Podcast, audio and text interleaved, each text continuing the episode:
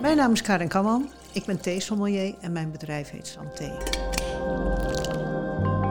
Ik laat mensen graag kennis maken met echte thee, hoe je die zo mooi mogelijk bereidt en hoe mooi je thee kunt combineren, bijvoorbeeld met gerechten. In deze serie podcast gaan Stefan en ik in gesprek over allerlei aspecten rondom echte thee.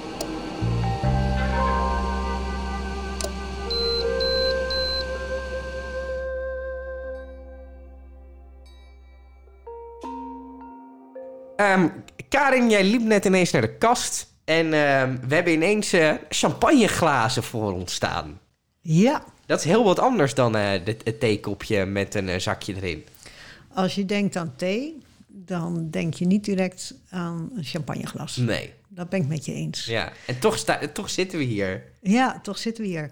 Ehm, ik zou je vertellen, ik begin eigenlijk al mijn workshops Mhm. als mijn, de deelnemers binnenkomen. Dan begin ik eigenlijk altijd met ze een dergelijk glas aan te bieden. Mhm. En dan zeg ik van kopje thee. Mhm. Dan kijken ze altijd heel vreemd op natuurlijk. Ja. Ehm, toch is dit een hele leuke vorm van thee drinken. Ja. Want je hoeft bij thee niet altijd te denken aan een grote mok... eh, waarin een zakje heen en weer gehengeld wordt. Ja. En eh, je kunt eh, met thee zo vreselijk veel doen. We hebben het uitgebreid gehad over eh, ook het koken met thee... Het, eh, allerlei toepassingen op hoge temperaturen, op lage temperaturen... Ja. Nou, dit is weer een, een hele andere toepassing. Wat je nu voor je neus hebt, is eigenlijk een, ik zeg als goed Nederlands, bruisthee. Ja. Ja, als je het netjes zegt, is het een sparkling tea. Mhm. En ja, het ziet er wel feestelijk uit, vind je niet? Ik ga even een slokje nemen. Ja, santé. Santé.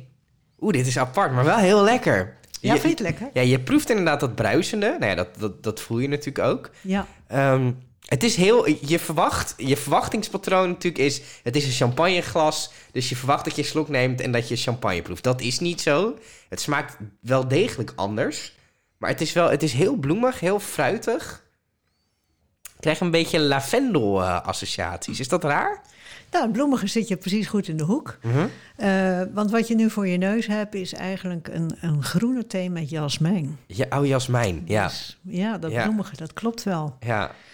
En eh, ja, je hebt gelijk. Het, eh, je denkt champagne. Het heeft ook de kleur van champagne Ja. een beetje. Sparkling natuurlijk. Je ziet die, die belletjes De zo naar belletjes zitten komen. erin. En eh, je kunt je voorstellen dat dit eh, eh, heel leuk is om te serveren... als mensen geen alcohol willen of mogen drinken. Dus geen champagne kunnen nemen. Dan is dit een mooi alternatief, vind je niet? Ja, hij smaakt echt super lekker. Nee, het is een, een prachtig alternatief voor, voor bijvoorbeeld champagne. Dus ik schenk dit ook wel eens bij gelegenheden. eh, bijvoorbeeld aan het begin van het jaar met de nieuwjaarsborrels. Ja, Hè, dan ehm nieuwjaarsontbijt bijvoorbeeld met champagne. ja dan ben je iedereen- tenminste niet eh, de hele dag van je apropos af, zeg maar.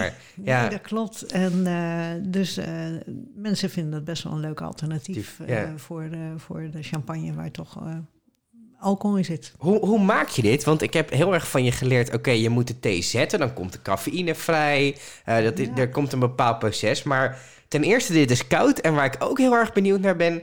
hoe krijg je die belletjes erin? Hoe komen de belletjes in de thee? Ehm, er zijn verschillende manieren om deze thee eh, te maken. Mhm. Je kunt. ehm, eh, ik zal beperken tot de eh, koude methode van deze thee maken. Ja, Want natuurlijk kun je ook eerst warme thee zetten en dat weer afkoelen met ijsklontjes. Nou, daar gaan we het even niet over hebben. Mhm. Kan ook, Ja. maar ik wil het graag hebben over de, de koude methode van zetten. ja. Ehm, je kunt dan grofweg twee dingen doen. Mhm. Je kan eh, zeggen, ik neem een, eh, een fles uh, spaarrood bijvoorbeeld. Ja. In ieder geval een, een bronwater met koolzuur. Mhm. Eh, daar Ah. haal, je, die haal je een beetje uit. Mhm. En dan doe je de thee in. En dat zet je in de koelkast. Ja. En dat laat je nou, zo'n zes tot acht uur staan. En dan kun je heel voorzichtig de thee uit de drank zeven. Mhm. Dus dan schenk je het door een zeefje in, in wat anders. Ja, En dan heb je in principe een, eh een bruisthee. ja. Een andere methode, en dat is de methode die ik zelf heel prettig vind, Mhm. is dat je eerst een extract maakt van de thee. Mhm. En dat extract, dat maak ik door eh, thee in een hoge dosering. Dus dan heb ik het over misschien wel 15 gram per halve liter water. Ja. Ehm, eh, die thee doe ik bij het koude water. Mhm. Eh, ik sluit het goed af Mhm. en dat laat ik inderdaad ook zo'n nachtje in de koelkast staan. Mhm. Dan zeef ik dat extract en dat eh, bewaar ik in een goed af te sluiten fles. Ja. En het mooie daarvan is dat je dat extract wel vijf dagen, misschien wel een week in de koelkast ook kunt bewaren. En ja. steeds een beetje kunt gebruiken. ja. Dus het is goed houdbaar. Dat is, eh, extract is eh, prima houdbaar. Ja. En wat je dan doet, is bijvoorbeeld in dit geval, wat ik net voor jou heb gedaan Mhm. bij het serveren van deze eh bruisthee. Ik heb wat eh, champagneglazen gepakt Mhm. en een klein laagje onderin en vervolgens het aangevuld Mhm. met een bronwater met koolzuur. Met koolzuur en dan krijg je die belletjes. en dan krijg je de belletjes. Maar zit hier dan cafeïne in? Want die komt pas vrij als je het boven de 60, 60 was het toch uit mijn hoofd? 80. 80, boven de 80 graden zet. Exact. Nou, eigenlijk denk ik dat je zelf het antwoord al geeft. Er zit geen cafeïne in. Nee, eh, verwaarloosbaar. Huh. Want ik heb koud water genomen. Ja, Dus de eh, cafeïne in de thee is nooit boven de, zullen we zeggen, 10 graden geweest. Ja, nee. Dus de hoeveelheid cafeïne is echt verwaarloosbaar. Ja. Dus ook de bitters. ja. En dat maakt dit nu tot zo'n heerlijk eh, drankje. Hij is heel zoet natuurlijk. Er zit Dat weinig tegensmaak in, in die zin. Exact, exact. Dus eh, de bloemigheid, eh, de fruitigheid, de zoete tonen... die krijgen alle gelegenheid om naar boven te komen. En, Hoe reageren mensen als je ze een koude thee voorzet? Want dat, dat is natuurlijk iets wat mensen niet gewend zijn. nee, dat zijn mensen helemaal niet gewend. Zeker in zo'n mooi champagneglas. Ja, kijk, eh, doet het natuurlijk ook wel. Ja, hè? ja, eh, presentatie is een belangrijk ding. Ja. Ik bedoel, als ik dit in een, eh, een, een, een kinderlimonadeglas geschonken... dan had met jij, Mickey Mouse erop. Juist, Ja. dan had jij een hele andere ervaring gehad. ja. Maar eh, nee, dit, dit maakt het natuurlijk sowieso feestelijk. En je kunt het nog veel feestelijker maken. Mhm. Ik heb nu gekozen voor een groene thee met jasmijn... Mhm. omdat bijna iedereen dit eigenlijk wel Lekker een lekkere eh, koude thee vindt. Om met jouw woorden altijd te spreken, een allemansvriend. Een allemansvriend is het, ja, best wel. Ehm, dat is dus een, een, een, een hele toegankelijke thee. Een andere die ik, eh, wat wel een van mijn favorieten... Je kan met heel veel soorten thee dit maken. Ja. Maar niet iedere thee is even geschikt daarvoor. Hiervoor, ja. Maar een andere favoriet van me Mhm. is eh, de Darjeeling First Flush. ja, dat is een hele mond vol. Ja, Darjeeling First Flush wil ik graag nog wel wat over vertellen. Ja. Want eh, dat noemen ze wel de champagne onder de theeën. Mhm. Nou, en als je dat weet, dan ligt de combinatie natuurlijk Tuurlijk. al... eh, En waarom is dat de champagne onder de theeën? Ehm, de Darjeeling First Flush, eh, First Flush zegt het al, dat is de eerste oogst. Mhm. Dus de theestruik is in de winter in rust. Mhm. En als hij in het voorjaar weer eh, begint uit te lopen, dan is in het gebied Darjeeling in India de eerste pluk die ze doen. ja. Ehm, daar maken ze een hele speciale thee van, wat ze de First Flush noemen. Mhm. Eh, die kenmerkt zich dus door eh, een hele mooie muskaatdruifachtige smaak vooral. Mhm. En eh, ja, echt een prachtige thee. Je kunt het vergelijken met heel vroeger had je bij de wijnen de Beaujolais Primeur. Mhm. En dat was de eerste thee van de nieuwe oogst. Nou, zo is Darjeeling First Flush de eerste thee. Van de nieuwe oogst. Ja. Dat is een prijzige, denk ik.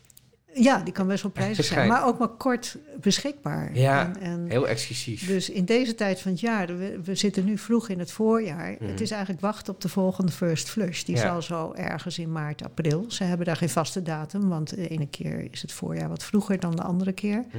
Maar die wordt ook speciaal ingevlogen in speciale Ja, kisten ja. en zo. Dus dat is altijd een momentje. Ja, Nou, dus over een maandje of twee, als de eerste, de first flush er weer is, dan zal ik deze thee zeker met, met eh, die thee maken. oké.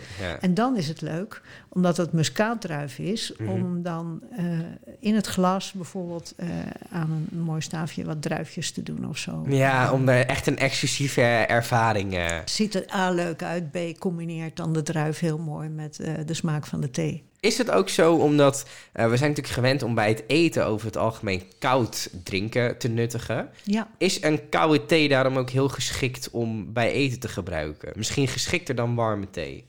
Ja. Dat eh, eh, is een hele slimme constatering. Mhm.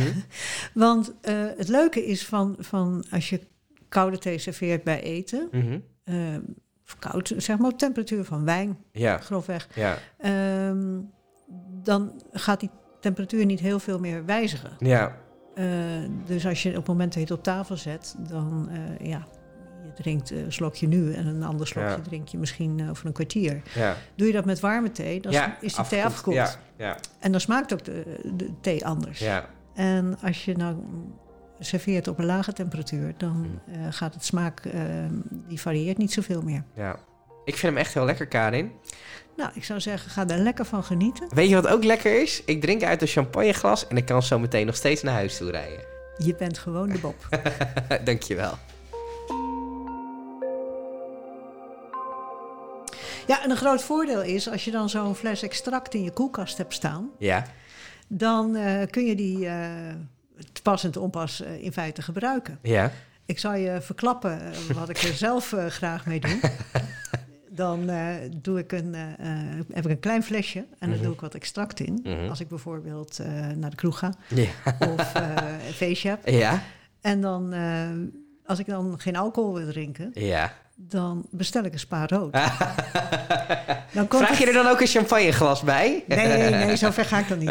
Maar ik, ik bestel een spa rood. Ja. En dan eh, ga zo en passant eh, mijn hand in mijn tas. En dan komt er een klein flesje tevoorschijn. Met een drankje wat er een beetje de kleur van whisky heeft of zo. En dan gaat er een scheutje bij mijn spa. En dan heb ik een heerlijke sparkling thee. Thee. Maar je wil niet weten wat mensen dan denken wat er in dat flesje zit. zit, ja, ja, ja. Krijg je daar veel opmerkingen over? Ja, natuurlijk. Behalve als mensen het weten. Ja, dat gebeurt steeds meer. Vinden die barmensen dat grappig dat je dat doet? Eh, ik heb ze... eh, Of doe je het heel stiekem zo onder de Ja, tafel? Ze hebben het nog niet gezien. Zien.